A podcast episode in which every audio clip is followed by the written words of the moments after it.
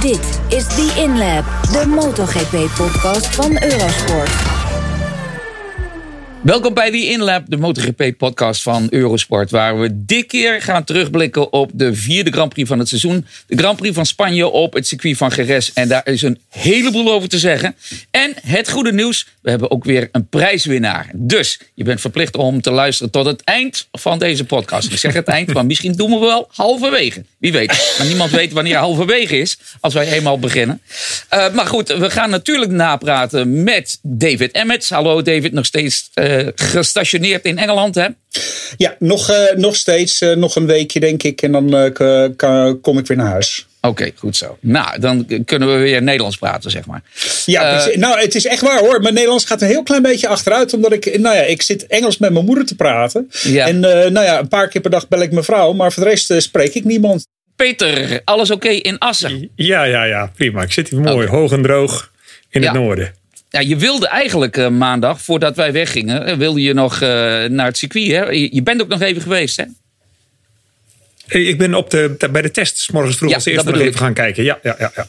Ja, ja is zo, je moet zo min mogelijk zonder het geluid van de motorfietsen de tijd doorbrengen. Als je even een shot kunt nemen voor je gaat vliegen, dan is dat toch wel heel prettig. Ja, ja wij, wij konden de, de, de motoren horen van ons hotel. Hè? Dus uh, we zaten lekker dichtbij. Dat scheelde een heleboel. Maar goed, ik zei al, we hebben een heleboel te bespreken over de Grand Prix van Jerez. Want ja, er gebeurde weer van alles. En we hebben weer een nieuwe winnaar. En iedereen heeft gezien wie die winnaar is. Maar we gaan het daar toch even over hebben. Want het was een bijzonder weekend. Met een pole position voor Fabio Quartararo. Weer een pole position voor hem op het circuit van Jerez. Alweer voor de vierde keer op rij. Want in 2019 pakte hij de pole. Zijn allereerste pole in de MotoGP. En vorig jaar twee keer. En nu dus weer. En als we het ritme zagen, dan was hij ook verreweg de favoriet. Had niet kopstart. De kopstart was, zoals verwacht, voor de Ducati-mannen, voor Jack Miller. Miller had een heel goed tempo. En nou, eigenlijk had Fabio Quartararo niet zo'n geweldige start. Maar we zagen wel dat hij langzaam maar zeker toch naar voren kon komen. En hij pakte de kop al in de vierde ronde. En uh, wees toen dus Jack Miller terug. En toen dacht iedereen van oké, nou dan gaan we nu zien wat we eigenlijk allemaal verwachten. Namelijk Fabio Quartararo die een voorsprong gaat opbouwen en de wedstrijd gaat controleren. Daar leek het op tot ongeveer de 13e, 14e ronde. Want toen zagen we plotseling dat de voorsprong van Quartararo, die op een gegeven moment ongeveer twee seconden was geweest op Jack Miller, toch wel drastisch verkleinde. En zodanig klein werd dat Miller aansluiting kon krijgen en dat hij er ook voorbij kon gaan. En toen was het inderdaad helemaal gebeurd met het verzet van Fabio Quartararo. Hij zakte zeer ver terug tot de dertiende plaats. En daar bleek uiteraard een uh, oplossing, geen oplossing, ja, misschien ook wel, maar een uitleg voor te zijn. Daar gaan we het zo dadelijk over hebben. En Jack Miller moest toen afrekenen met zijn teamgenoot uh, Pecco Bagnaia. Dat deed hij groots. Hij won zijn eerste Grand Prix voor Ducati. Dat deed hij dus voor Pecco Bagnaia. De eerste Ducati 1-2 sinds de Grand Prix van Brno van 2018. In de derde plaats voor het eerst dit jaar op het podium voor Franco Morbidelli. Vierde werd Takaki Nakagami. En de vijfde plaats was voor wereldkampioen Juan Mir. Nou, uh, andere namen, daar komen we zo dadelijk ongetwijfeld op te, te spreken. Maar um, Peter, wij waren daar. En wij dachten allebei eigenlijk, goh, die banden van Fabio Quartararo, ja, die zijn helemaal versleten. Hè? Maar ja. het bleek toch iets anders aan de hand te zijn. Ja, het leek er natuurlijk op. Want als iemand zo makkelijk wegrijdt en zo ongelooflijk strak tempo neerzet en ineens dropt het, dan, dan denk je in het geval van Fabio, die al een keer armpump-operatie heeft gehad. En uh, bij mijn weten was Geres nooit echt zo'n zware uh, track voor armpump. Denk je eerder aan de banden. Gaat de Dorn ook vervolgens nog inzoomen. Dus dus stuurt herhalingen het scherm op waarbij ze inzoomen op de banden. En daarmee zochten ze in eerste instantie iets wat niet logisch was. Het rubber aan de zijkant van de banden, die grote rullen, dat hoort daar. Mm -hmm. Maar ik meende ook echt wel stukken te zien op het loop, op het gedeelte, op het drive side van de band, waar al gaten in kwamen. Ik denk, ja, nou ja, dat is hem dan. God, bijzonder dat we daar nu tegenaan lopen pas in de race. Want de condities zijn niet heel bijzonder. Maar ja, het zei zo. Nou, het was er dus helemaal niet. Het was gewoon een dikke armpump. Ja, en ik, ja. ik, had het een klein beetje wel kunnen weten. Want met een band zak je niet zo genadeloos door het ijs. En niet zo onregelmatig. Met ineens een seconde en dan weer twee tienden. En dan weer een seconde per ronde. Dat, nou ja, het is wat het is. Het was een dikke verrassing. Maar een hele slechte voor Fabio. Ja, een dikke verrassing. Uh, David, hij vertelde na de Grand Prix van Qatar ook nog bijna tussen neus en lippen door. Ik weet niet of jij dat clipje hebt gezien. Was na de wedstrijd de wedstrijd die hij dus won, de, de tweede Grand Prix van Qatar. Um, Dorna laat vaak van die beelden zien. een aantal dagen daarna. En toen vertelde hij, ja, hij was wel een beetje last van tendinitis. Dus toch uh, ja. daar. Um, ja, was dat het, het eerste waar jij aan dacht ook? Kon je die link leggen? Eh, nee, ik, ik dacht ook dat het de banden was. Ik dacht inderdaad ook gewoon van dat het. Uh, um, juist omdat Fabio het wel eens eerder heeft gehad, uh, inderdaad op Aragon. Dat, dat die banden, vooral inderdaad, dus de bandenspanning te, te, te hoog is opgelopen. Dat ze inderdaad de, de temperatuur te, te hoog is geworden. dat was ook mijn e e eerste gedachte. Ehm, maar er waren inderdaad wel een paar mensen die zeiden van. Nee, volgens mij is dat, volgens mij is, is dat Ampum. Simon Crayfar, uh, want ik zat, uh, ja, helaas zit ik in Engeland, kan ik niet naar jullie uh, fantastische uitzending luisteren. Je hebt wat wat ik altijd thuis. Ik heb, ja, nee, dat, dat, dat is inderdaad, het, het, is echt leuk hoor. Het is ook leuk om het gewoon als fan te kunnen, te kunnen horen. Maar, um, dus ik, Simon Crayfar die dacht ook dat het banden was, maar ik hoorde dat bij de Duitse televisie dat um, Alex Hofman, ook ex-MotoGP-rijder, ja. die zei van, oh, dat is armpump. Dus het is, ja. het, en ook bij, ik geloof dat James Tozen, die had ook al gezegd: ja. Oh, volgens mij is dat aanpump. Dus het is, uh, um, ja, het, het, het, is ook heel moeilijk inderdaad om het verschil te zien. Want je, het, je hebt dezelfde symptoom, zeg maar. Je gaat de hele tijd na, uh, naar buiten lopen. Dus de, dus de voorkant die, die, die, die gaat steeds naar buiten. En dan denk je van: oh ja, dat is, uh, dat is foute boel. Maar dat, ja, dat kan door twee verschillende dingen komen. Ja, ja. ja ik moet zeggen, eer wie eer toekomt. De commentator van Eurosport, die dacht er later ook aan. En die zei ongetwijfeld een heleboel verkeerde dingen. Maar ik begon te denken, ook toen, ze het, ehm, toen hij het vizier opendeed... en toen hij echt gewoon zat te huilen... toen dacht ik, hey, misschien is er wel wat anders aan de hand... dan alleen maar die banden. Ja. Toen schoot me inderdaad er binnen, verrekt, dat waren ook die armen. Zou het dat zijn? Want we hebben toen inderdaad uh, na die Grand Prix van Qatar gezien... dat hij echt zo zijn arm aan het masseren was. Dat de, de, uh, de rits open moest hè, van, uh, van zijn pak. En goed, in ieder geval, het is um, duidelijk geweest dat hij op dinsdag na de wedstrijd al geopereerd is. Dat is eigenlijk een beetje hetzelfde als wat Jack Miller deed na de tweede Grand Prix in Qatar... waar hij ook met armpump kampte. Hij werd toen nog negende. Toen heeft hij zich ook op dinsdag laten opereren. En stond er bij de volgende Grand Prix in uh, Portugal weer. Nou ja, dat liep voor Miller wat minder af. Want daar crashte hij. Maar het is duidelijk dat uh, Quartararo voor de volgende Grand Prix... dat is een thuiswedstrijd in Le Mans, zonder publiek trouwens. Wat anders dan vorig jaar. Maar dat hij dan in ieder geval er weer wil staan. En ja, we weten... Uh, Le Mans is, zoals wij dan altijd zeggen, een stop-and-go circuit. En dan wil je in ieder geval uh, de kracht hebben in de, de, in de polsen. Maar goed, misschien uh, David. Jij, ik, we hebben na de wedstrijd natuurlijk nogal wat debriefs. En ik was, voor mij was het duidelijk. Jij wilde weten waar Armpump vandaan kwam. En of meerdere ja. rijders het hadden gehad. Hè? Maar ja, er precies, ja. niet, een, niet echt een eensluitend antwoord op. Hè? Eensluitend nee, antwoord. Nee, precies. Nee, het was inderdaad echt. Uh, ik wilde dat weten. Waar komt het vandaan? En iedereen had een andere uitleg. En iedereen had ook een andere. Uh, ja, sommige mensen die hebben het. Sommige mensen die hebben het niet.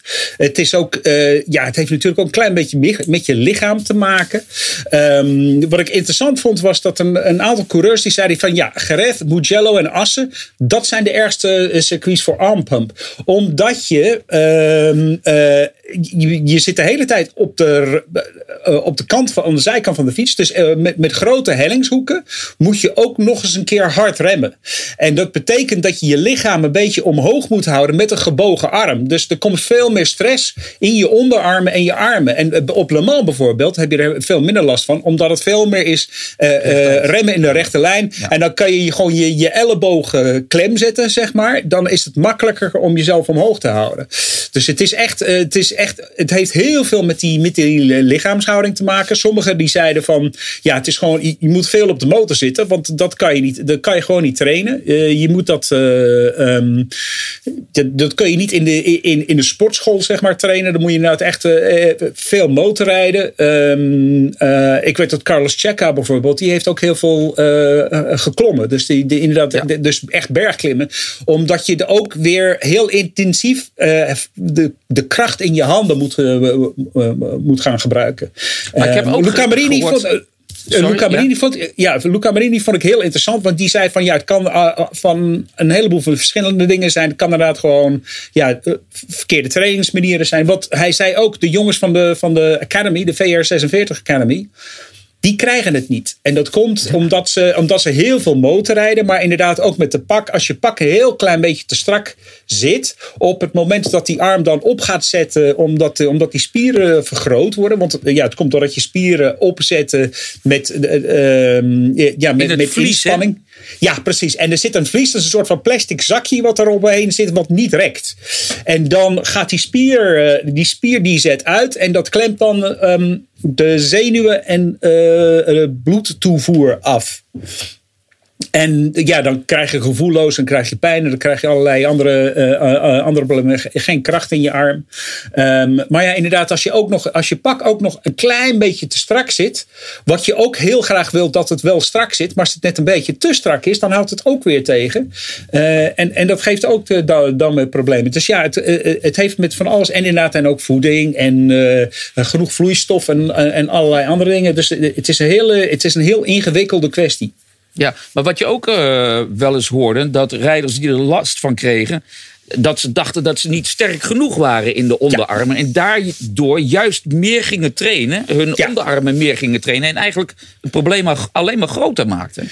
Ja, precies. Het is, het is, uh, je moet juist niet heel veel spiermassa hebben. Wat je, wat je nodig hebt, um, is van het taaie spiermassa. Je hebt inderdaad van die. Nou ja, inderdaad. Kijk naar, eens maar naar iemand die, die, uh, die klimt. De, de echte berg, ja. echt dat rots. Pezige mannen. Die, ja, precies. Inderdaad. Het is echt dat pezige wat je moet hebben. Je moet inderdaad niet het, uh, het, het krachtige hebben. Je moet niet het type bodybuilder zijn. Dus je moet inderdaad niet.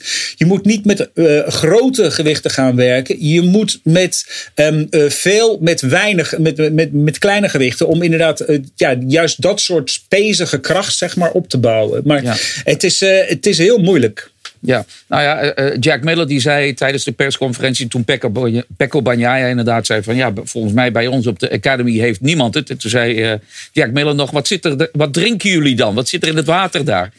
Maar ja, er is niet echt één aanwijzende of één reden voor aan te wijzen waardoor het komt. Maar Peter, jij hebt in het verleden natuurlijk nog wel eens met jongens gewerkt in de Moto 2 klasse. Um, en ook in de supersportklasse. Heb jij ooit met rijders gewerkt die het hadden? Nee, niet direct. Ik heb het wel in de boxing gebeuren bij mij met Miguel Oliveira 2016, zijn eerste motor twee jaar.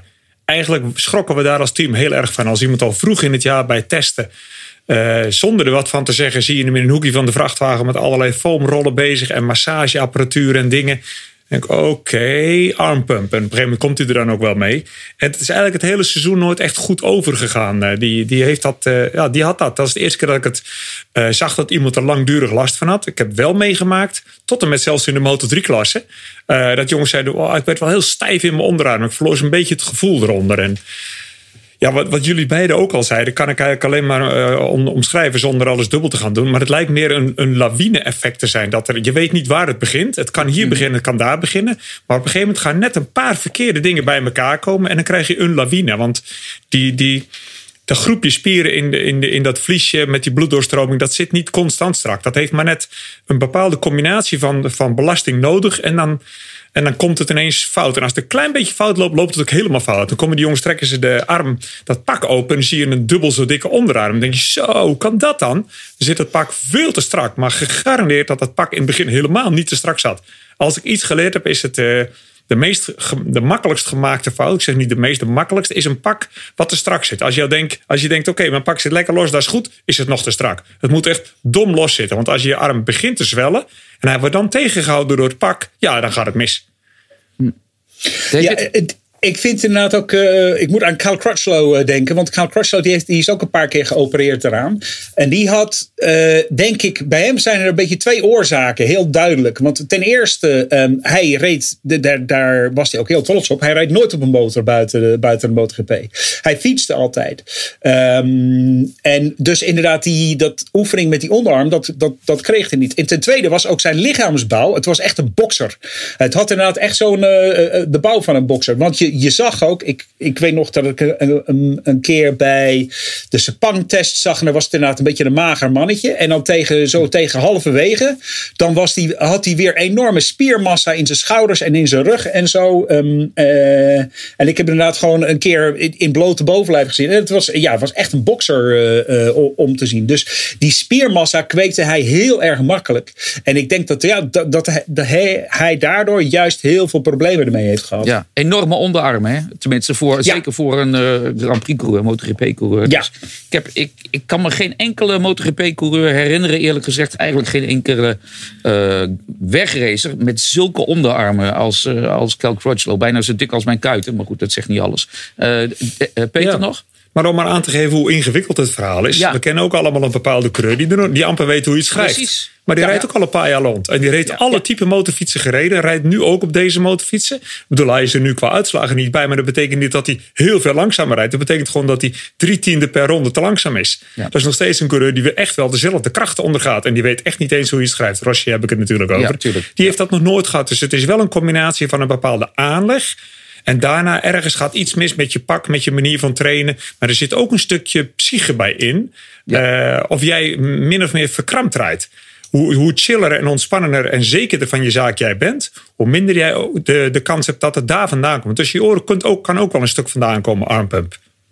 Ja, als er iemand een pezige lichaamsbouw is, dan is het wel Valentino ja. Rossi ook. Het is inderdaad echt zo'n, nou, ik zal niet zeggen een lange slungel, maar hij is inderdaad is wat langer. Hij is, ja, hij is inderdaad, hij is niet gespierd um, um, de, op, de, op de gespierde manier, zeg maar. Maar inderdaad, en inderdaad, het is precies dat, want het is echt, het komt echt door de verkramping. Je moet inderdaad uh, uh, gewoon ontspannen. En het probleem is, is dat je, want je ziet het inderdaad, vooral bij die, nou ja, Carl Crutchlow weer. Is echt zo'n zo'n zo'n opgewonden mannetje is dat. Dus, uh, ja. Hoe zei je?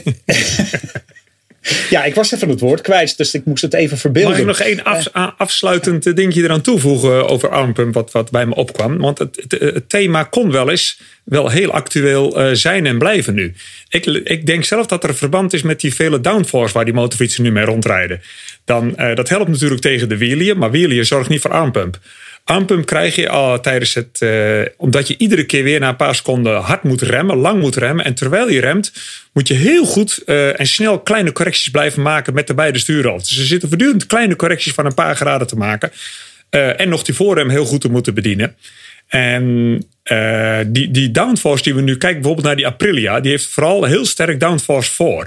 Maar dat heeft ook, uh, houdt ook in dat hij niet meer van zijn lijn af wil. Hij ligt wel heel stabiel bij het remmen, maar hij wil eigenlijk ook alleen nog maar rechtdoor. Dus je moet hem dwingen de bocht in en je moet hem ook bocht door blijven dwingen daar te zitten. Hij drukt wel heel hard het voorwiel naar beneden tegen het asfalt. Maar dan krijg je in eerste instantie, als je niet oppast, alleen maar onderstuur door. Um, dus dat moet je ook op blijven. Je moet dan gewoon nog krachtiger worden met het stuur. Dus wij krijgen steeds beter rubber. Maar we krijgen ook vooral veel meer downforce op het moment. En die extra downforce zie ik op het moment als de reden waarom aanpumpen misschien nog wel even niet de wereld uit is. Ja, Alessia Spargaro zei precies hetzelfde. Hij zei inderdaad, die fiets is veel zwaarder ook om in te sturen met die, ja. uh, met, met, uh, ja, met die aero, zeg maar. Ja. En ja, dan krijg je dat soort problemen. Hij zegt inderdaad, ja, daar komt het ook door. Want hij was dus ook geopereerd voor armpump deze, of, deze week. Ja, ik ga afsluiten over ja. uh, Hampump. En, ja, en namelijk uh, zeggen dat uh, Johan Mir, om het nog maar weer eens ingewikkelder te maken, die zei ook van ja, als je vaak cross, dan heb je er misschien minder last van. Maar er zijn ook wel degelijk crossers die last hebben van Hampump. Dus hey, VR46 zijn allemaal aan het crossen, ja, Precies, ook dat, dat wel, dat wel. Maar echte Grand Prix crossers hebben, hebben er soms ook last van.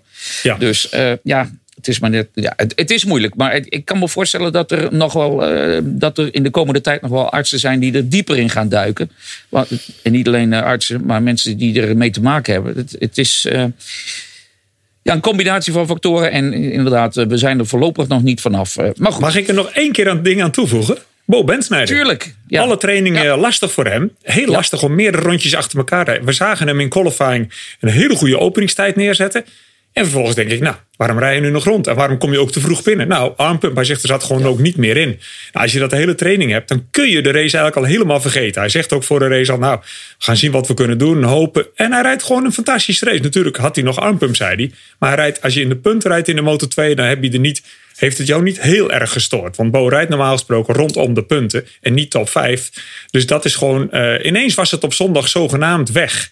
Nou, dat, dat maakt het nog een keer onlogischer en vager. En daarom heeft ook nog niemand echt de reden heel goed gevonden. En kan alle dingen aanwijzen die ermee te maken hebben. We kennen allemaal wel een paar dingen, maar welke combinatie dat ze fout en goed worden, weten we niet. En dat is eigenlijk een onlogisch verhaal. Gelukkig in positieve zin voor Bo. Ja, nou goed, wordt vervolgd uh, ongetwijfeld, want uh, we gaan het vaker horen. Laten we eerst de sterren gaan geven. Uh, om daarna dan maar eens te gaan praten over wat andere dingen. Peter, begin ik met jou. Um, moet altijd eerst. Hoeft niet, ja, nee, hoor. dat is goed. Ja, de, ja, nee, Ja? dat doe ik graag. Want dan kunnen, moeten jullie uh, nieuwe argumenten verzinnen. Ehm, wie krijgt van jou één ster? Pekko Banjaya.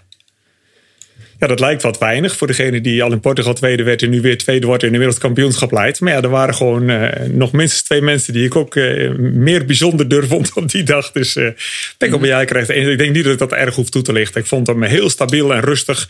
En, en, en, hij had een klein beetje pech in de qualifying dat hij, hoewel hij een heel goed rondje deed, dat hij zijn teammaat de kans gaf een nog iets goeier rondje te rijden. En toen schoof hij dus een rijtje naar achteren. Maar ja, hele stabiele, kalme race. Alles gebruikt wat er in de Ducati nou eenmaal extra bij komt zonder last te hebben van wat, dat wat wij dachten dat de Ducati's niet kunnen. En daarmee is hij met zijn kalmte, die kan natuurlijk uh, bedriegelijk zijn, maar als die kalmte die hij uitstraalt echt ook zo in zijn hoofd zit, dan is het ook zomaar ineens een dikke titelkandidaat. Ja, dat gaat heel interessant worden. Ja. Nou, één ster voor Pekko Banjaya van uh, Peter. Uh, en dan wat jou betreft, uh, David. Uh, voor mij één ster naar de wereldkampioen, naar Joan Mer. Want, uh, nou ja, vijfde plek is uh, ja, redelijk, zeg maar. Um, hij kwalificeert weer op de tiende plek. Uh, en dat is niet slecht, het is niet geweldig, maar het is gewoon.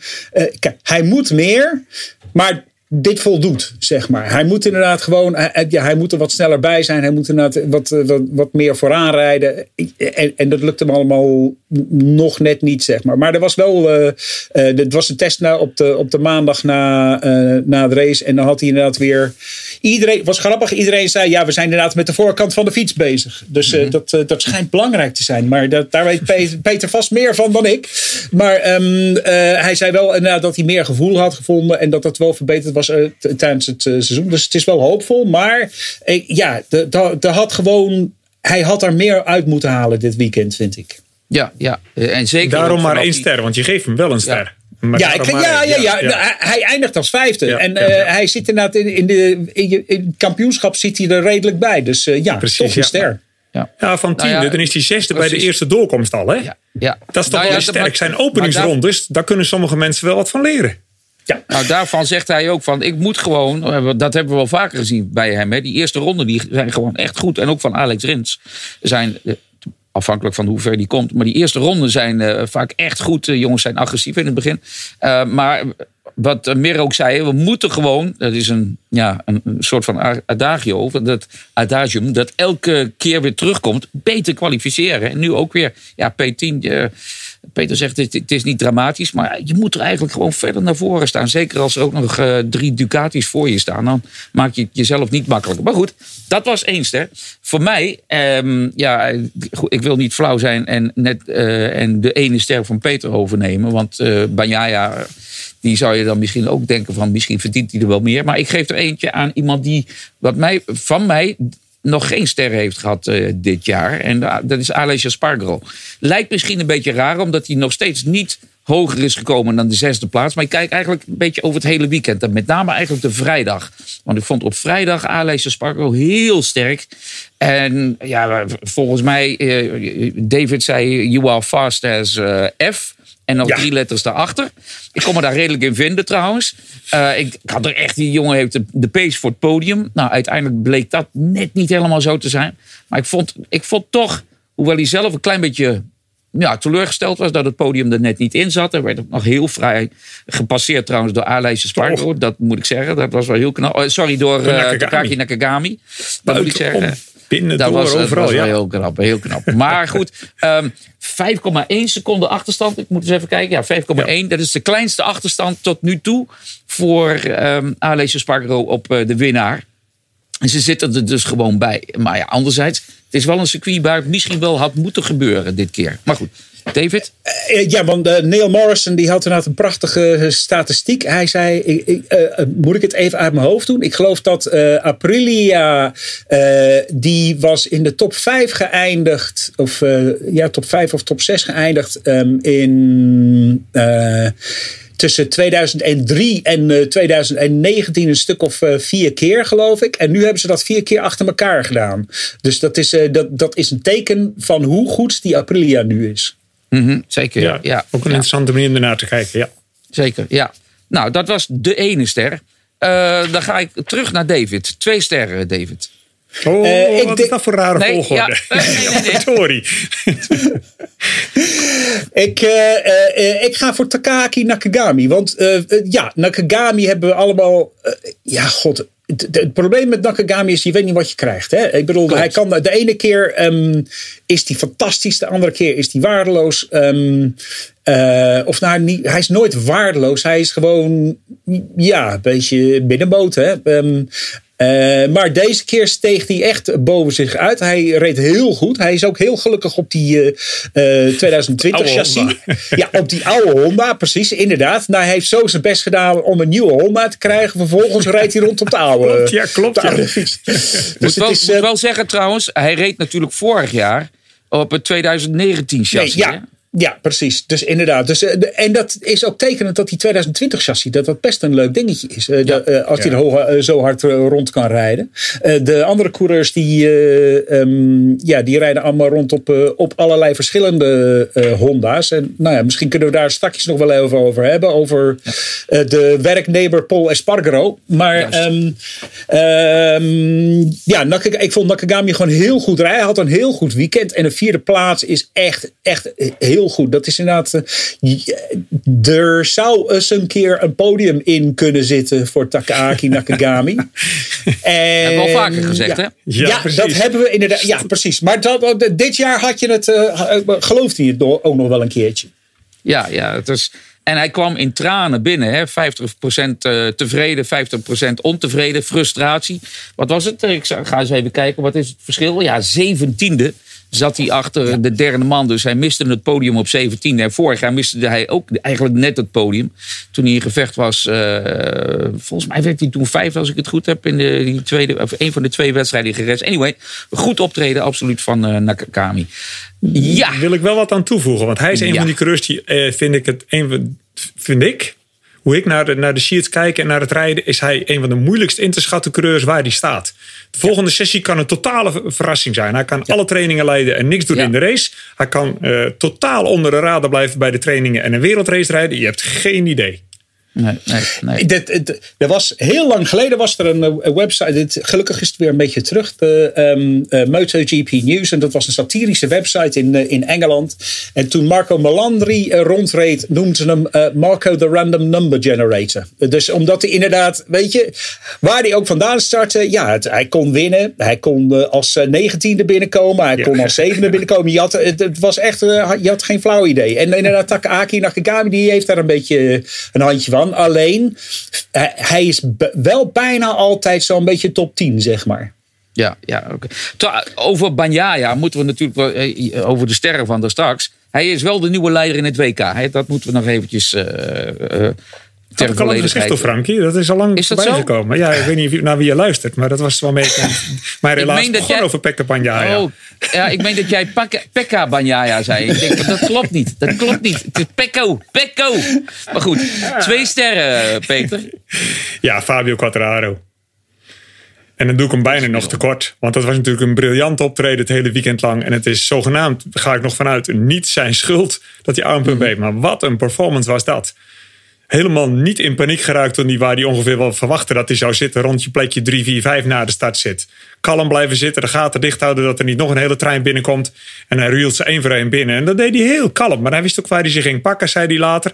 Maar ik stond ervan te kijken van hoe ver dat hij soms kwam. Om hem er toch nog onderdoor te drukken. Als hij bij de bocht 13, de laatste bocht aankomt, zat hij niet klem bovenop Miller. Maar remde er gewoon tussen. En ik, nou ja, denk ik, dacht ik, zeg ik nu even eerlijk achteraf. denk, dat is niet handig, Fabio.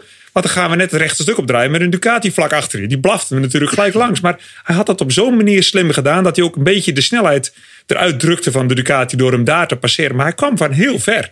En de zelfverzekerdheid en de strakheid waarmee die die acties allemaal deed. Met chirurgische precisie heet dat dan. Dat is natuurlijk een cliché, maar dat vond ik het wel echt. En ook direct wegreed. Ja, Goh, dat zet Maverick Vinales bijvoorbeeld ook wel heel erg tot nadenken. Hè? Want die klaagden, wij kunnen niet stoppen, we, we kunnen niet laten remmen. Nou, dacht ik, degene die ik de dapperste acties zag maken... zat op dezelfde motor als jij, uh, uit dezelfde box in ieder geval. Dus ja, Fabio was voor mij heel, heel erg uh, goed bezig. En is daarmee ook gewoon, net als Banja, ja, we mogen nu inmiddels wel gaan zeggen bij deze Grand Prix... een wereldtitelkandidaat. Tuurlijk, maar dat wisten we eigenlijk al wel. Hè? Het is niet uh, dat je de knuppel nee, in het Nee, ik heb dat bepaald nog niet eerder durven zeggen. Dit is de eerste Nou, keer dat ik je mij hoor. hoort zeggen. Ja, Ja, nou ja, zegt zoveel. Ja, ja dat klopt. Maar, maar eh, eh, kijk, het, klopt allemaal wat Peter zegt. Eh, hij heeft inderdaad fantastisch gereden. Maar heeft het dat misschien toch niet de overwinning gekost... doordat het eh, armpump heeft, heeft veroorzaakt? Is hij niet te agressief geweest? Is, heeft hij niet, niet te gespannen gereden? Heeft hij inderdaad niet te hard geprobeerd... waardoor die armen, die opgepompte armen... Er is iets Ja, fout dat gegaan. zullen we nooit weten. Ik had niet de indruk, ik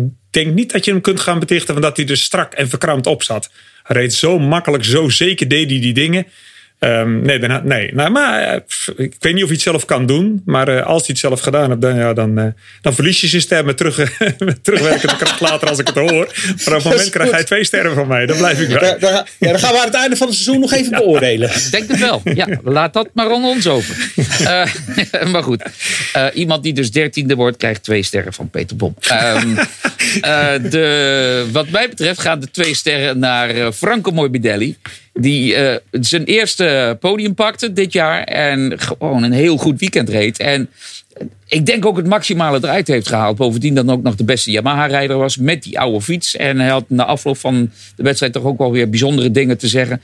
Daar wringt wel het een en ander. Daar schuurt wel het een en ander tussen Yamaha en eh, Franco Morbidelli. En dat is niet nieuw. Dat is al enige tijd. Maar afgelopen weekend in eh Geres sprak hij daar dan ook echt over. En ehm, had een frank conversation gehad met Lynn Jarvis. Dat zijn de beste conversations. Frank conversations. Eh, en ehm, hij was ook eerlijk geweest dus. Frank is dat. En Lynn Jarvis was ook eerlijk geweest. En toch, eh, David... Ja, het, ik vind het, blijf het een beetje een raar verhaal vinden. Want ehm, aan het eind van vorig jaar hebben we gehoord dat hij... Dat we wisten dat hij met 2019 materiaal, we noemen het dan maar 2019, Ja. maar zeg maar geüpdate 2019 materiaal zou blijven rijden. Ehm Wilco Zelenberger zei toen dat hij daar min of meer zelf voor gekozen had. Dat hij daar blij mee was. Maar van Morbidelli zelf hoorden we later. Ja, nee, goed, als ik 2021 had kunnen krijgen, had ik dat liever gehad. Daar zit iets een beetje scheef, wat mij betreft. Eh, ja, eh, nou, en ik denk dat je precies de twee personen noemt, of nou, de, de, zegt de, de twee partijen eh, waar het probleem zit. Want inderdaad, Franco Morbidelli, die wil gewoon op de, op de beste fiets. En nou ja, kijk, en het is ook heel makkelijk om te zeggen. eh, ehm, aan het begin van het seizoen, als je nog niet helemaal zeker weet hoe het allemaal zit, zeker tijdens de winterpauze. Zeker als je ook gehoord hebt van mensen die op die 2020 fiets hebben gezeten, van ehm, ja, die fiets die was niet veel. Eh, Jouw fiets was beter. Dat je denkt van nou, ik ben wel blij. Maar dan kom je dus bij de testen en dan kom je bij de eerste race en dan zie je die 2021 fiets, zie je de eerste drie wedstrijden winnen. En dan denk je van eh, nee, eigenlijk is het wel eh, best wel niet zo leuk dat ik niet op een eh, nieuwe fiets zit. Dus, en voor, de, ja, voor Wilco Zelenberg en voor Yamaha is het. Ja, natuurlijk zeggen zij van ja, hij wilde dat. Of hij dat wilde of niet. Ik- eh, eh, hij was, ja, Morbidelli was misschien inderdaad blijer met, die, met, met het oude materiaal aan het einde van vorig jaar dan nu aan het begin van dit jaar. Maar goed, hij, het, het was absoluut waar dat hij gewoon pech had. Want dat, dat legde eh, Morbidelli ook heel goed uit. Ja, ik had gewoon pech. Ehm, het- ik, ik was te, te, te laat te goed, zeg maar. Het was pas inderdaad aan het einde van het. eh, eh, ja, we zijn pas in juli begonnen. En eigenlijk, om dat materiaal allemaal voor te bereiden, moet je, dat, moet je die beslissing in mei of juni eh, maken. En ja, ja, op dat moment had Franco Morbidelli dat niet verdiend. Maar als Morbidelli volgend jaar geen, geen fabrieksmateriaal. Dan eet jij je hoed op.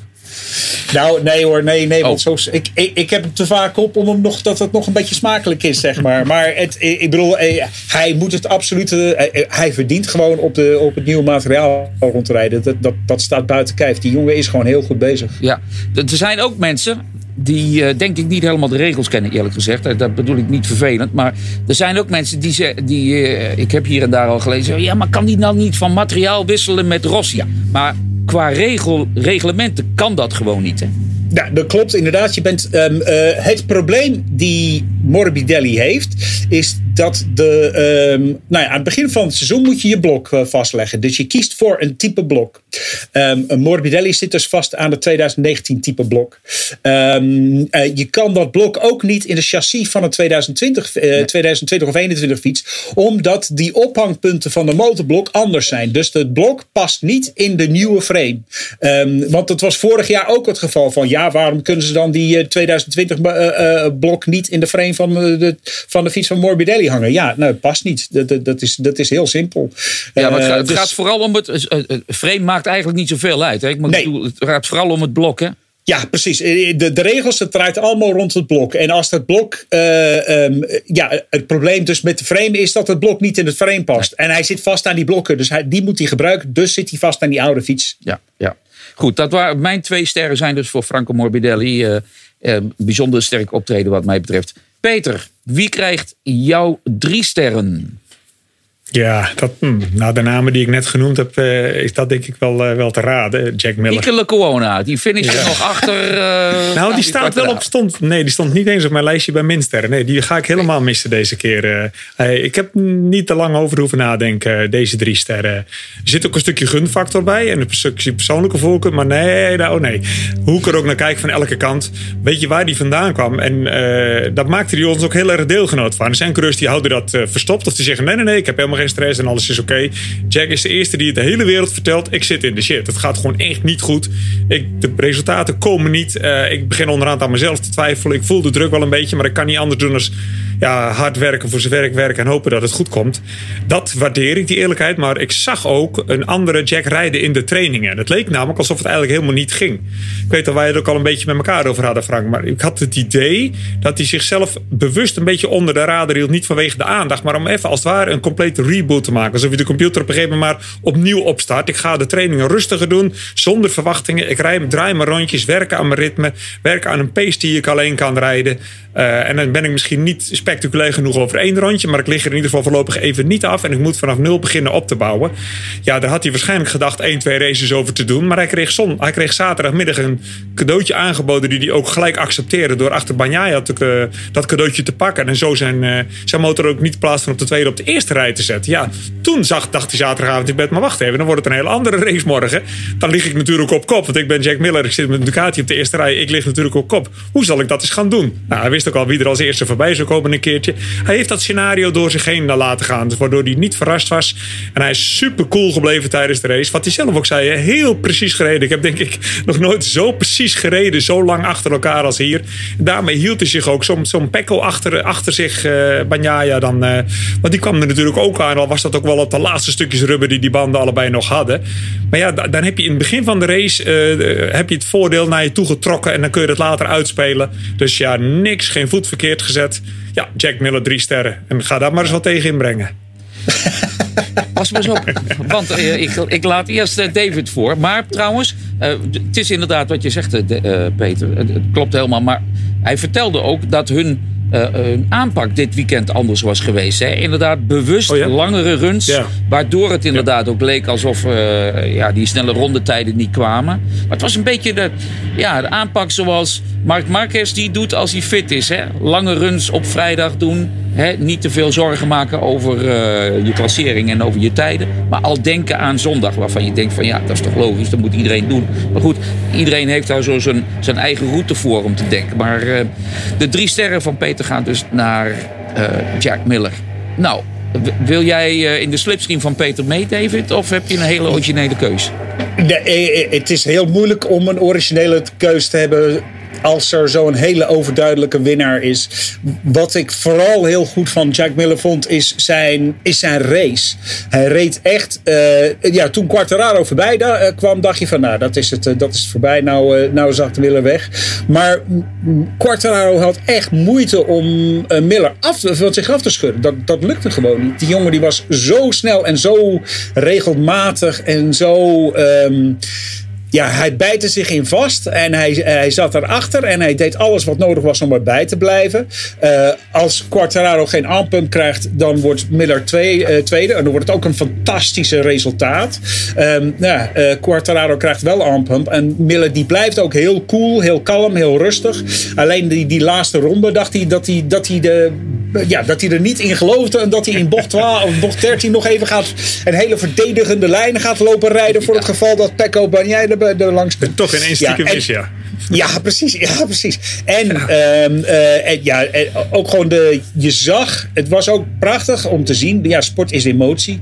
Uh, en um, ja, om die emotie, om, de, de, om het, hoe het allemaal losbarstte. Je zag gewoon van, ja, dit, dit heeft dit was de ontknoping van zoveel spanning, zoveel frustratie, zoveel zelftwijfel. Ook uh, nou ja, dat Lucy Crutchlow hem nog even had uh, ingesproken. En Lucy Crutchlow is echt een prachtig mens. Het is echt een, uh, een hele bijzondere vrouw. Ook echt de, de, de, zeg maar, de fundament waar Carl Crutchlow zijn carrière opgebouwd heeft. Um, het is, treedt zelf nooit in de, echt in het voetlicht. altijd terug, maar inderdaad altijd heel, heel veel steun gegeven aan, aan Miller. Een nieuwe life coach, hè? Ja, zijn ja. nieuwe life coach. Ja, beter dan zijn moeder, want zijn moeder was niet veel waard. zo goed zijn. nee.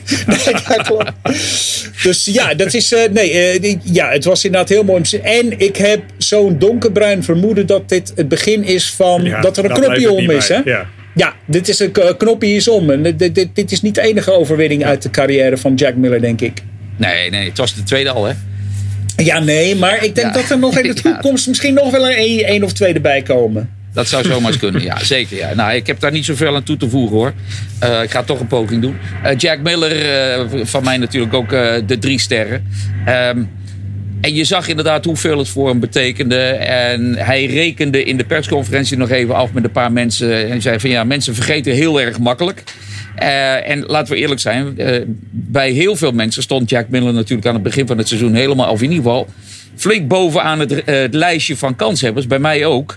Maar ja, als je dan drie zulke moeilijke wedstrijden hebt, met slechts twee resultaten, dan ga je natuurlijk denken: waar, komt het allemaal vandaan? En wat ik heel goed van hem vond, is dat hij ook zei: ja, want uiteindelijk, ja, er was twijfel, we zijn allemaal mensen. je denkt wel, het zijn allemaal van die jongens die zijn zo gefocust, maar ergens is er altijd wel twijfel. We hebben dat gezien bij Mark Marquez natuurlijk. Uh, toen hij terugkwam in Portugal. Die ook voor de wedstrijd nog zei van... Ja, ik heb getwijfeld. Kan ik die arm nog uh, gebruiken als een normaal mens? Kan ik nog weer terugkomen als MotoGP-rijder? Dus twijfel is, ja, dat maakt die mannen als het ware ja, menselijk, zou je kunnen zeggen. Nou ja, zou je kunnen zeggen. Dat maakt de uh, mannen menselijk. Uh, prachtige overwinning en eentje waar, uh, ja, die bij, in ieder geval bij mij toch ook alweer voor absolute brok in mijn keel zorgde. Daar moet ik voor oppassen, want dat gebeurt te vaak de laatste tijd. um, Dan uh, ja, de minsterren. En die zijn misschien minstens zo moeilijk. Want ik, ik, ik kon er wel een paar verzinnen. Maar goed, uh, beginnen bij jou, uh, David. Ik ben het met je eens. Ik kan inderdaad zo een hele rijtje af uh, gaan, uh, gaan. We zijn verder niet kritisch of zo. Maar...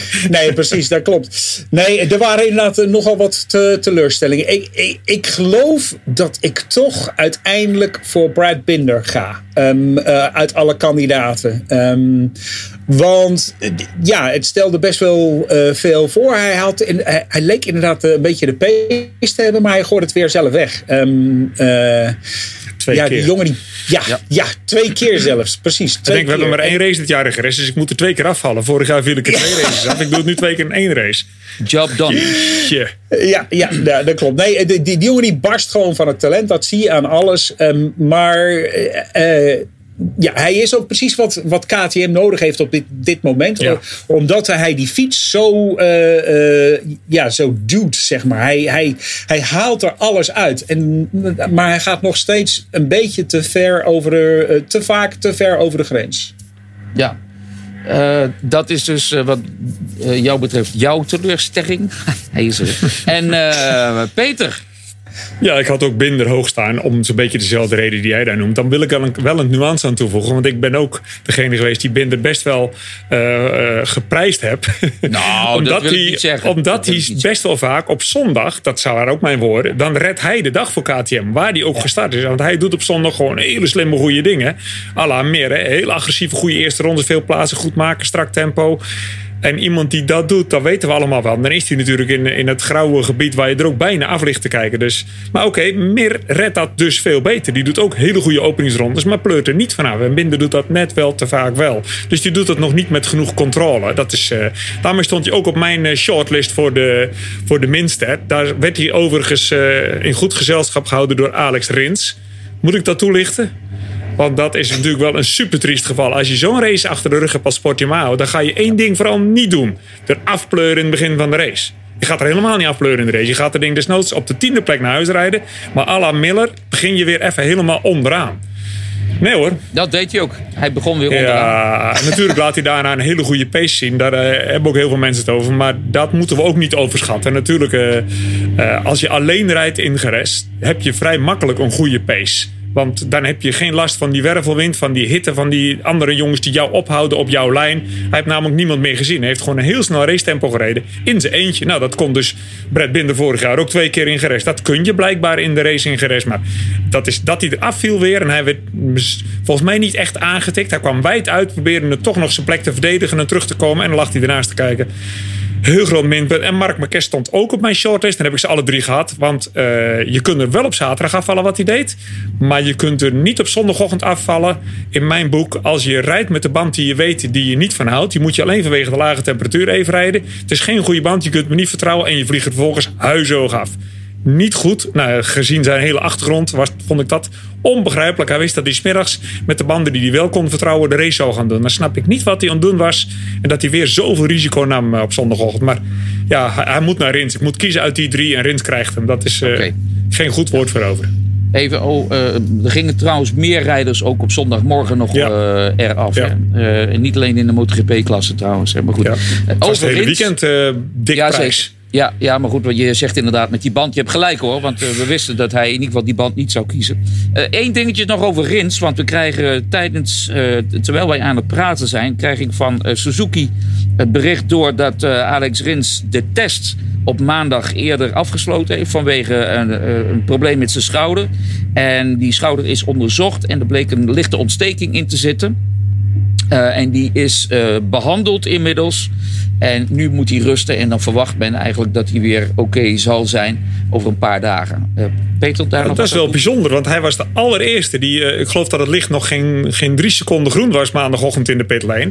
En de Rins blaft naar buiten. En die doet de ene ronde na de andere eruit. Alsof hij. Nou, wij maakten grapjes. Hij heeft straftraining gekregen voor zijn actie. Maar ik denk dat ja. ik hem zeven, acht ronden achter elkaar voorbij heb zien komen. En als een robot gelijk blafte hij de ronde eruit. En blijkbaar is hij er later op de dag achter gekomen dat er iets niet goed zat. Maar ja. oké, okay, hopen dat het voor de Mans daar, daar moet je, moet je fit zijn. Dat is op een andere manier ook wel een zwaar baantje hoor. Ja. Uh, ja, nou, waar hij vorig jaar heel goed ging. En toen eraf ging hè, in de regen. Trouwens. Ja, regen, daar, heb ik, daar kijk ik anders tegen. Oké. Okay. Jeetje, jij bent soms ook al moeilijk te begrijpen. ja. Nou ja, anyway. We moeten het daar maar eens een volgende keer over hebben, Peter. Maar over hoe moeilijk uh, ik te begrijpen ben. Ja, maar het gaat echt uh, zigzag hier en daar, wat mij betreft. Maar goed, oké. Okay. Um, ja, mijn sterren, die gaan dan... Eigenlijk had ik ook, zat ik ook te denken aan Alex Rins. Maar toch, en dan... Uh, ja, de, de reden, ik zal het proberen uit te leggen. Valentino Rossi. Um, weer geen punten voor Valentino Rossi. En ja, hij zei ook, uh, MotoGP is fun, maar niet als je om een 17e plaats rijdt. En het gaat gewoon niet goed met Rossi. Uh, een paar wedstrijden, eigenlijk al drie wedstrijden achter elkaar. Geen punten. In Portugal uh, er, ja, is gewoon slecht gereden. sterker nog, volgens mij eraf gevallen. Ja, er is nee, ja, Portugal eraf gevallen. En um, in Doha twee buiten de punten. Maar goed, wat mij nog meer eigenlijk ja, raakte, is dat hij. En ik wil het niet helemaal politiek maken, want iedereen heeft er zo zijn redenen voor. Maar dat iemand als Valentino Rossi met zijn profiel, zeg maar, uh, in uh, zee gaat met een, een, ja, een sponsor uit Saoedi-Arabië. Um, en dat kan ik dan nog, oké, dan zeg ik, oké, dat moet je zelf weten, min of meer. Maar hij geeft er een uitleg bij. En de uitleg die hij gaf, vond ik... Ja, was heel dun. We doen uh, MotoGP en dat is voor ons het belangrijkste. Dat vind ik dan wel jammer. En hij zei Ja. wel tussen de... Of ja, eigenlijk één, één bijzinnetje van... Nou ja, maar misschien kunnen we zien wat wij daaraan aan, eh, gaan doen. Nou, dan is het al duidelijk. Dat is niet direct jouw insteek misschien. En eh, ik zeg al, ik wil het niet helemaal politiek maken, maar ik had toch wel het idee dat eh, Valentino Rossi misschien wel met een andere sponsor eh, op de proppen had kunnen komen. Nou, eh, ik heb daar ook op donderdagmiddag nog ja, bijna een half uur gesproken met eh Hervé Poncharal, de, de, de baas van de IRTA.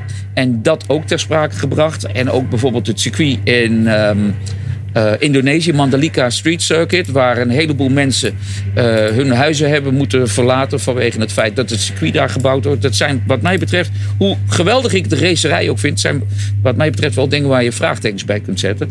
En ja, zoals gezegd, een lang gesprek, maar daar zit bijna een soort van dubbele moraal eigenlijk. Van wanneer zeg je ja, wanneer trek je een grens en wanneer wil je daar misschien heel af en toe wel eens een keertje overheen. Moeilijke discussie. Maar goed, eh, David, eh, we hebben ook gezien dat jij op jouw site eh, er kritisch over was.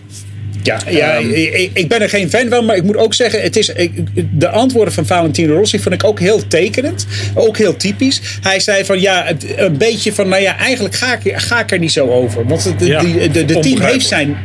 Nee, maar hij gaat er ook heen niet over. Hij heeft het helemaal overgedragen aan zijn managementteam. Maar hij zou inderdaad wel zelf er wat voor, moeten inbrengen. Maar dat heeft hij inderdaad helemaal niet gedaan. Want dat, gaat, dat, is, eh, dat is een contact via, ehm, eh, ik geloof, ehm eh, Tebaldi, eh, Ja. Arturo of Albert, Alberto, geloof ik, eh, Tebaldi. Dat is de baas van de, van de hele VR's, eh, eh, VA46 onderneming. Eh, en die heeft contacten met een Italiaanse architect die bezig is met een heleboel eh, grote projecten daar. Ehm, als je rijdt, als je racet, dan kun je niet Ehm, behalve als je Lucio Cecchinello bent. Maar eh, dat, is, eh, dat, dat heeft ook niet heel lang geduurd. Dan kun je niet en onderhandelen over die hele grote eh, contracten. En je ook nog focussen op je, eh, op je training en op je voorbereiding en dat soort dingen. En ja, Rossi is nog steeds gewoon alleen maar bezig met de racerij. Daar richt hij zich helemaal op. Maar dat betekent dat hij dingen afgeeft aan zijn managementteam. En zijn managementteam, ja, die, die, doen, eh, die doen wat zij goed vinden. Maar Rossi die, vindt die, die gaat er gewoon in mee. En misschien zou hij wel zelf actiever een eigen, in ieder geval mening erover kunnen ontwikkelen, zeg maar. Of Ja. kunnen zeggen van, weet je, dit is, dit is wat ik wel wil, dit is wat ik niet wil. En nu lijkt het alleen van, van oh, hebben ze geld? Nee, dat is goed. Eh, dan eh, dan eh, laat me met rust. Ik ga met, de- naar de ranch even, even 200 rondjes eh, eh, rijden daar. Dus het is, ehm, ja, het is, het- ik vond het heel tekenend voor de verhoudingen binnen het, het team. En hoeveel hoeveel, zeg maar, VR, eh, WA46, hoeveel dat van. Ja, hoeveel dat van Rossi is en hoeveel dat gewoon een bedrijf is waar hij zijn naam aan verleent. Nou, zeg het maar eens. Ja. Nou ja, dat is heel duidelijk. Het, ja, ik bedoel, het is, hij, hij staat erbij en hij laat. En nou ja, het is, het, is, eh, het is bijna de sponsor, zeg maar. Het is inderdaad. eh, het- hij, hij staat erbij, hij verleent zijn naam erbij. Het is inderdaad zijn plaatje. eh, die, dus hij gebruikt zijn merk. Eh, eh, om, inderdaad, eh, om inderdaad eigenlijk geld voor hem te verdienen. En voor de rest vindt hij alles best. Dat, dat maakt hij allemaal niet, zo, niet zoveel uit.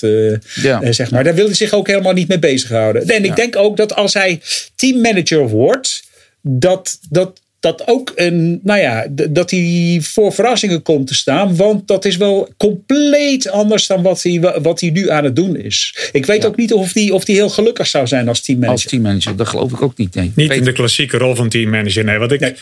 In dit verband van als teammanager ook wil zeggen. Er zijn teammanagers die, die, die krabbelen en bijten om, boven, om een beetje overeind te komen in de Moto 2, Moto 3. Dan zou ik het nog een beetje begrijpen als je een half oogje toeknijpt waar je als sponsor vandaan komt. Er gaat wel meer geld rond in de motorsport waar je niet wil weten waar het eigenlijk wegkomt.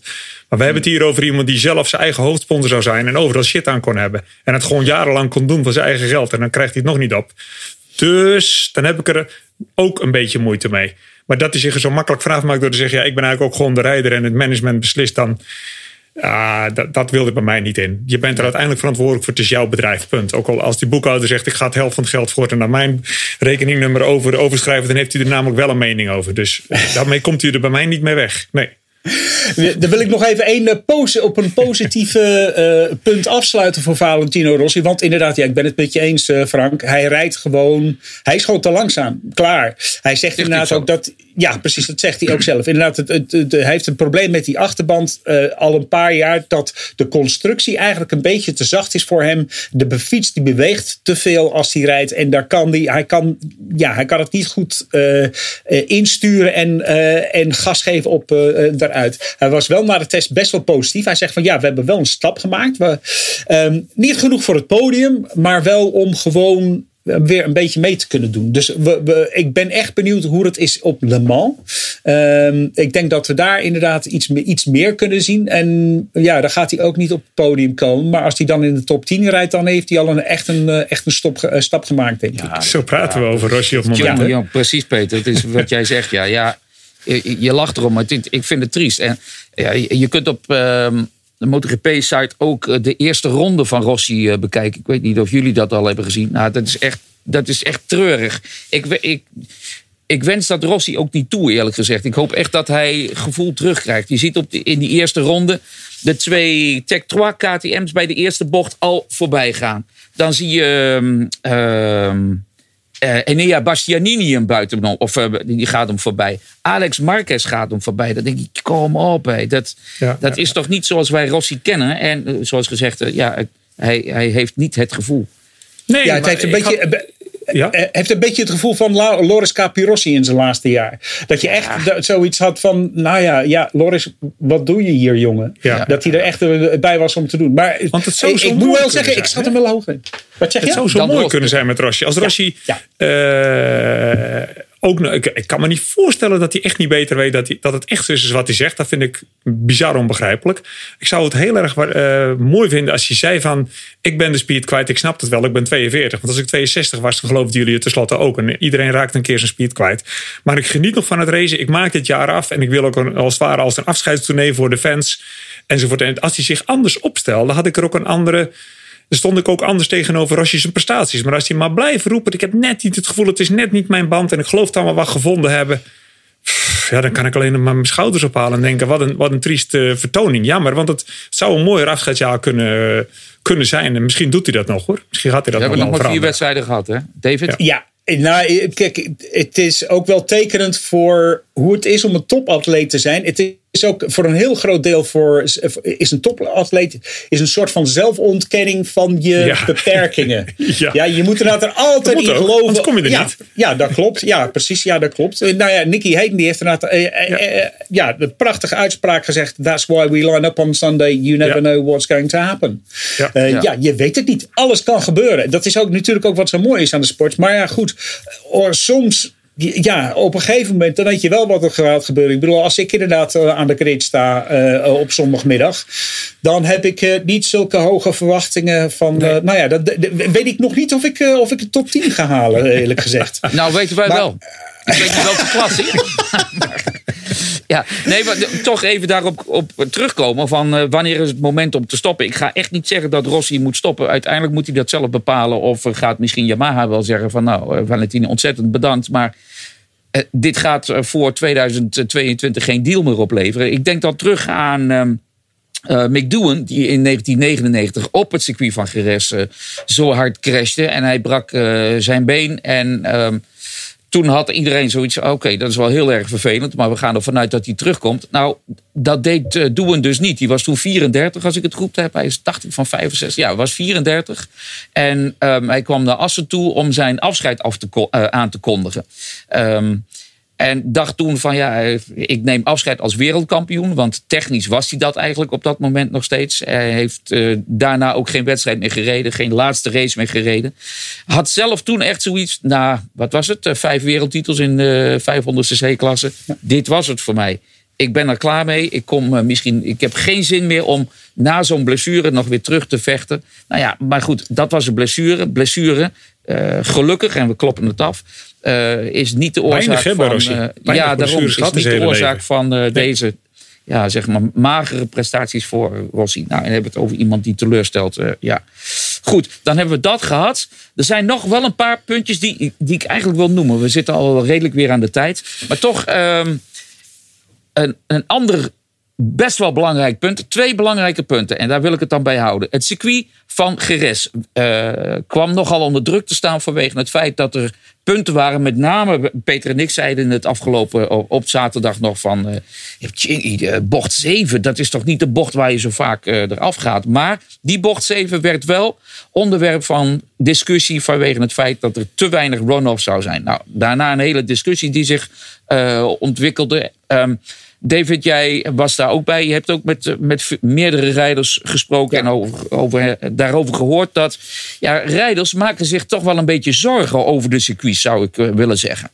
Ja, en niet alleen over gered, over een heleboel circuits. Daarom, het punt is, we gaan gewoon steeds harder. Dat is natuurlijk ook het punt van het motorsport.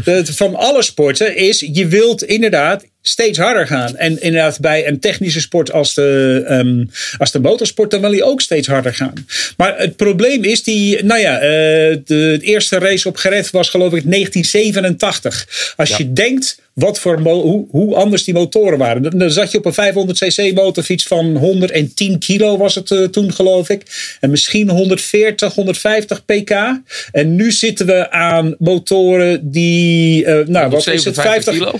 Ja. 157 kilo en twee keer zoveel pk. Eh, dat is inderdaad compleet. En ook de banden zijn zoveel beter. En de vering is zoveel beter. En, de, um, uh, en het chassis is zoveel beter. Het gaat zo en zo en zoveel harder. Uh, ja, dat, dat, maar dat zie je overal. Er zijn overal van die circuits. Ik bedoel, zelfs Mugello, dat je denkt van ja, nou ja, dat is ruim zat. Juist, heel groot snel circuit. Juist Mugello. Juist Mugello, Assen, ja. Phillip Island, de ouderwetse echte gave banen. Die komen nu allemaal onder vuur te liggen. Als we niet iets doen met het technische reglement. Want daar moet je natuurlijk zoeken. Je kunt niet banen maar, maar blijven aanpassen. Op een gegeven moment ga je dan op de maan racen. Ja, ja, maar de, het probleem met het technische reglement aanpassen, dat hebben we al een keer geprobeerd. We zijn naar 800 cc gegaan en toen gingen ze nog harder. Dus het punt is, de fabrikanten zullen altijd een manier vinden om nog harder te gaan. De enige, enige beperkende factor die je hebt, zijn de banden. Ja, en het probleem is, ja, maar, de, maar het, probleem, met die banden is dat je die, je kansen. Je hebt van die. Ja, je kan niet tegen Michelin zeggen van. Uh, kunnen we over, kunnen we terug, ja. ja, ja, gaan we, kunnen we teruggaan naar een 2,5 inch band uh, of zo. Um, uh, want ja, ja voor, voor, Michelin die heeft er helemaal geen belangstelling in. En dan ga je, dan ga je wel heel erg langzaam. Nou, we hebben wel een organizer die eigenaar is van beide series. Dat is een heel sterk punt. Want je kunt natuurlijk niet langzamer als de superbikes gaan rijden. Maar alles nee. is van de Dorna. Dus ze kunnen wel degelijk uh, een stap te, terug doen bij alle klassen tegelijkertijd. Anders rijdt de supersport harder als de superbikes en de superbikes weer harder dan de GP's. Dat kan niet. De afstanden onderling moeten verklaarbaar blijven. Anders hebben Frank en ik wel een hele lastige job om uit te leggen waar de rondetijden vandaan komen. Maar zoiets, dat is de enige manier wat ze, wat ze kunnen doen. Ergens, met name in de grip, denk ik dat je moet zijn. Ja, Want maar inderdaad, kijk, bij Pirelli, die heeft nog minder reden om dingen langzamer te gaan, omdat die banden veel dichter bij de straatbanden zijn. Dus dat is, inderdaad, dat is echt bijna het product wat je, wat je koopt. Terwijl bij Michelin is het inderdaad wel zo, dat zijn wel hele specifieke banden. En ze verkopen wel een, een race slick, uh, maar die race slick is ook ook niet hetzelfde als de, nee, nee, als de MotoGP-band. Dus het is, eh, eh, eh, het is echt, echt. Er zijn geen eenvoudige oplossingen. We moeten langzamer, want anders kunnen we, moeten we echt de helft van het circuit gaan opgeven. en ook echt de mooiste circuits. Altijd de mooiste. Maar ja, ja, ja, hoe kan je dat? Hoe, hoe, hoe, doe je dat? krijg je dat voor elkaar? Dat, dat is het probleem. Om e- ook even aan te geven. Fabio Quartararo werd dus dertiende. en die was ehm, uh, twee seconden sneller, nee, twee seconden langzamer moet ik zeggen, dan zijn winnende tijd van vorig jaar. En de tijd die uh, Jack Miller reed, dat was een nieuw uh, racerecord. Was sneller dan, wanneer was het? Dan twee jaar geleden. Mark Marquez reed. Dus ja, het gaat gewoon harder. Maar ja, zeg je van de, de banden moeten minder worden of de, de beperkingen, het niveau in de MotoGP is zo hoog dat iedereen echt op de grens zit. En dat is natuurlijk een andere factor. Als je echt tegen die grens aan zit te hikken, dan is dat kleine streepje eroverheen natuurlijk ook wat sneller gemaakt. Maar goed, dat was, daar wil ik even een streep trekken. Want ik wil afsluiten, tenminste wat ons GRS-verhaal betreft, met de had hij wel of geen hersenschudding, Mark Marquez, na zaterdagochtend? Uh, David, een hele, ook daar weer over een heel verhaal natuurlijk.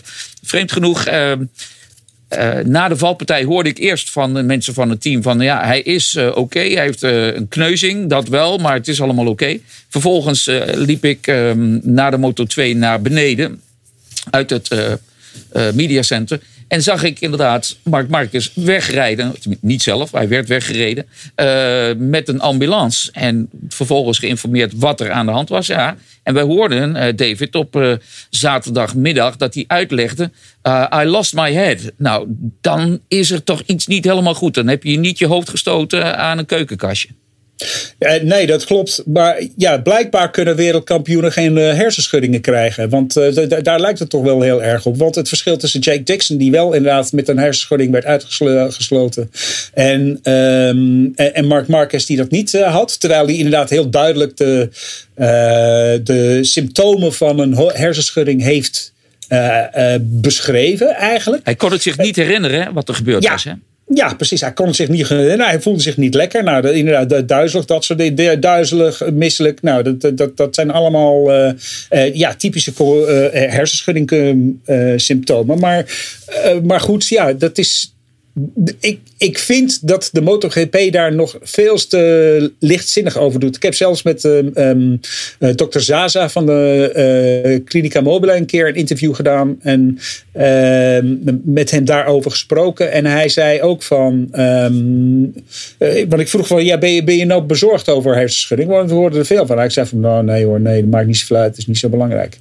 Dus dat, is geen factor in de motor. Ja, dat, dat, is, dat is geen factor in de motorsport, zei hij. En het, ik, vond dat, ik vond het inderdaad wel opmerkelijk. En het is ook zo van de, de, de, een hersenschudding. Het probleem met de, de vaststelling van een hersenschudding is dat het inderdaad ook. Um, het is een, uh, er zijn standaard tests voor.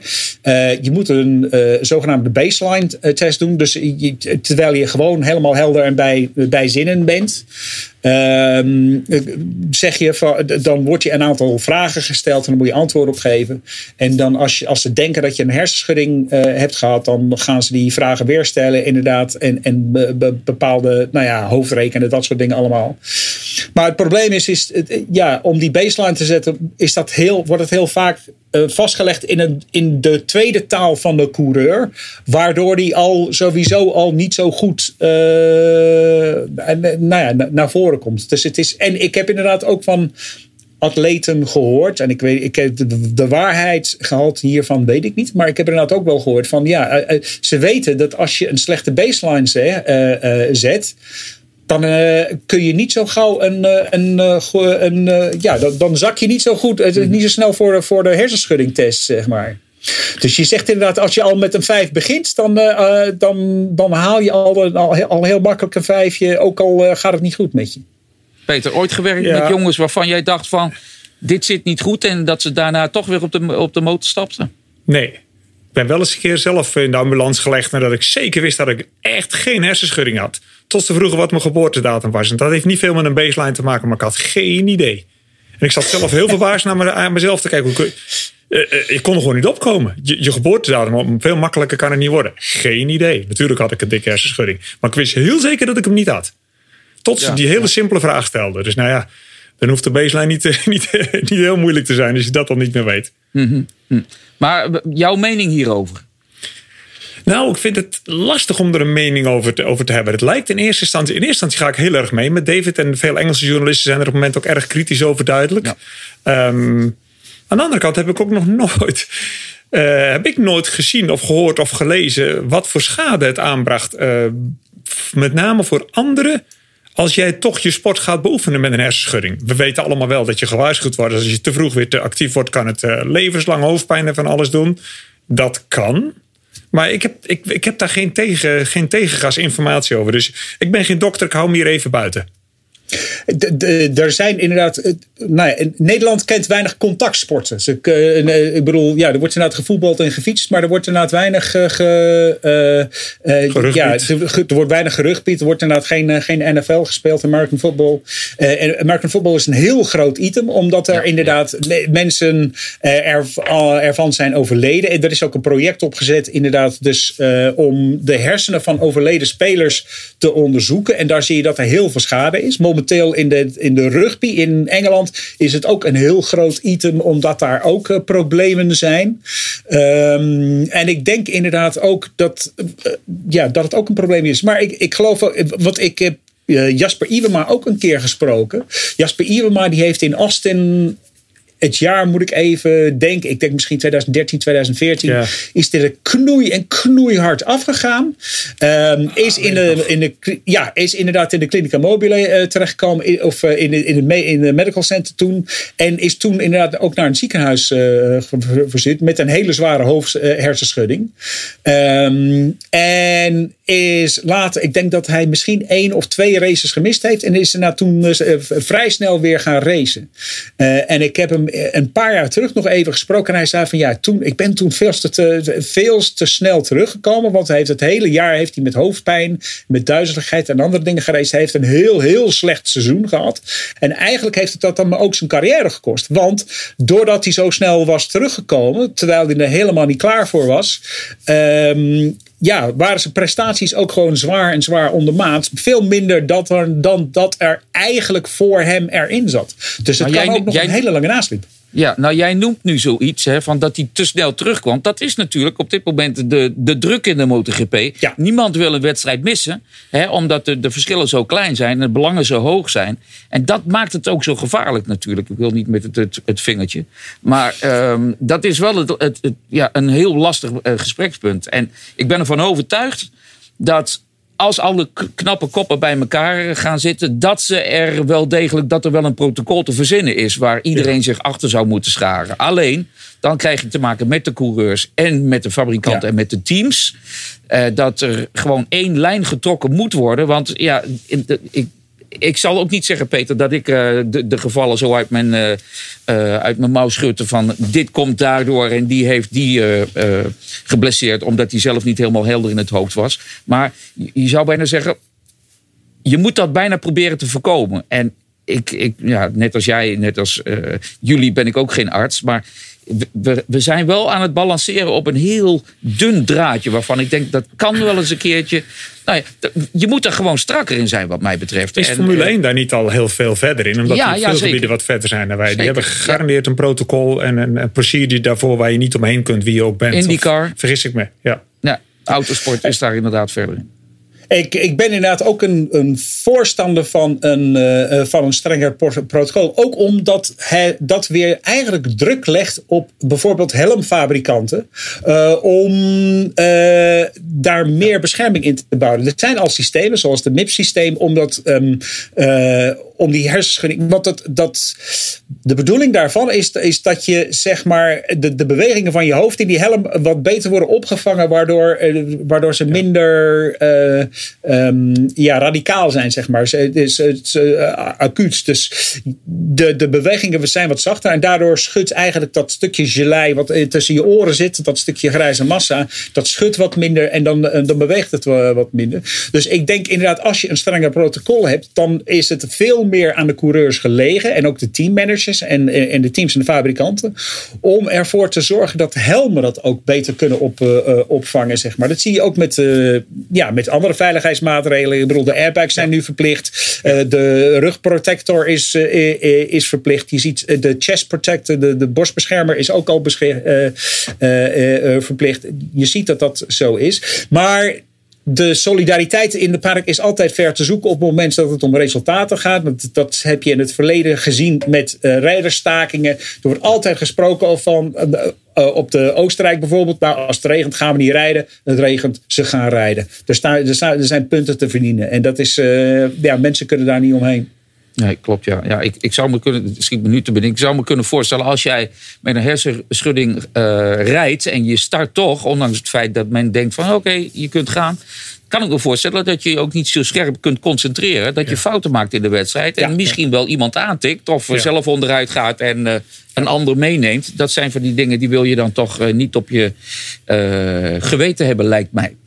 Nou, um, dat was het wat, wat mij betreft. Maar ik zei daar straks al, we hebben prijzen, jawel. Uh, de, de game, de MotoGP 21 game, net als voor alle consoles natuurlijk. Die uh, wordt, is gewonnen door iemand die uh, dicht in de buurt zat van de snelste ronde. Lucas, Ed Lucas, uh, 9332. Op Twitter kwam hij tot een rondje van 1.37.770. Zat hij redelijk dicht in de buurt van de, het nieuwe ronderecord uh, dankzij Fabio Quartararo. Lucas krijgt uh, de MotoGP 21 uh, game. En de LCR Honda pad voor Nakagami, die gaat er ook uit. Die gaat naar Kevin underscore Koerts. Want hij ehm, dacht dat uh, Nakagami zesde zou worden. Hij werd uh, vierde. Maar hij zat er wel het beste bij. Dus we, zijn, we doen niet... Hij wordt niet overschat, die Nakagami. Door onze ja, nee, hij, hij gaat eruit. De, de, de Crutchlow pad die bewaren we nog even tot een volgende keer. We hebben nog meer prijzen. Gesigneerde petten en uh, shirts.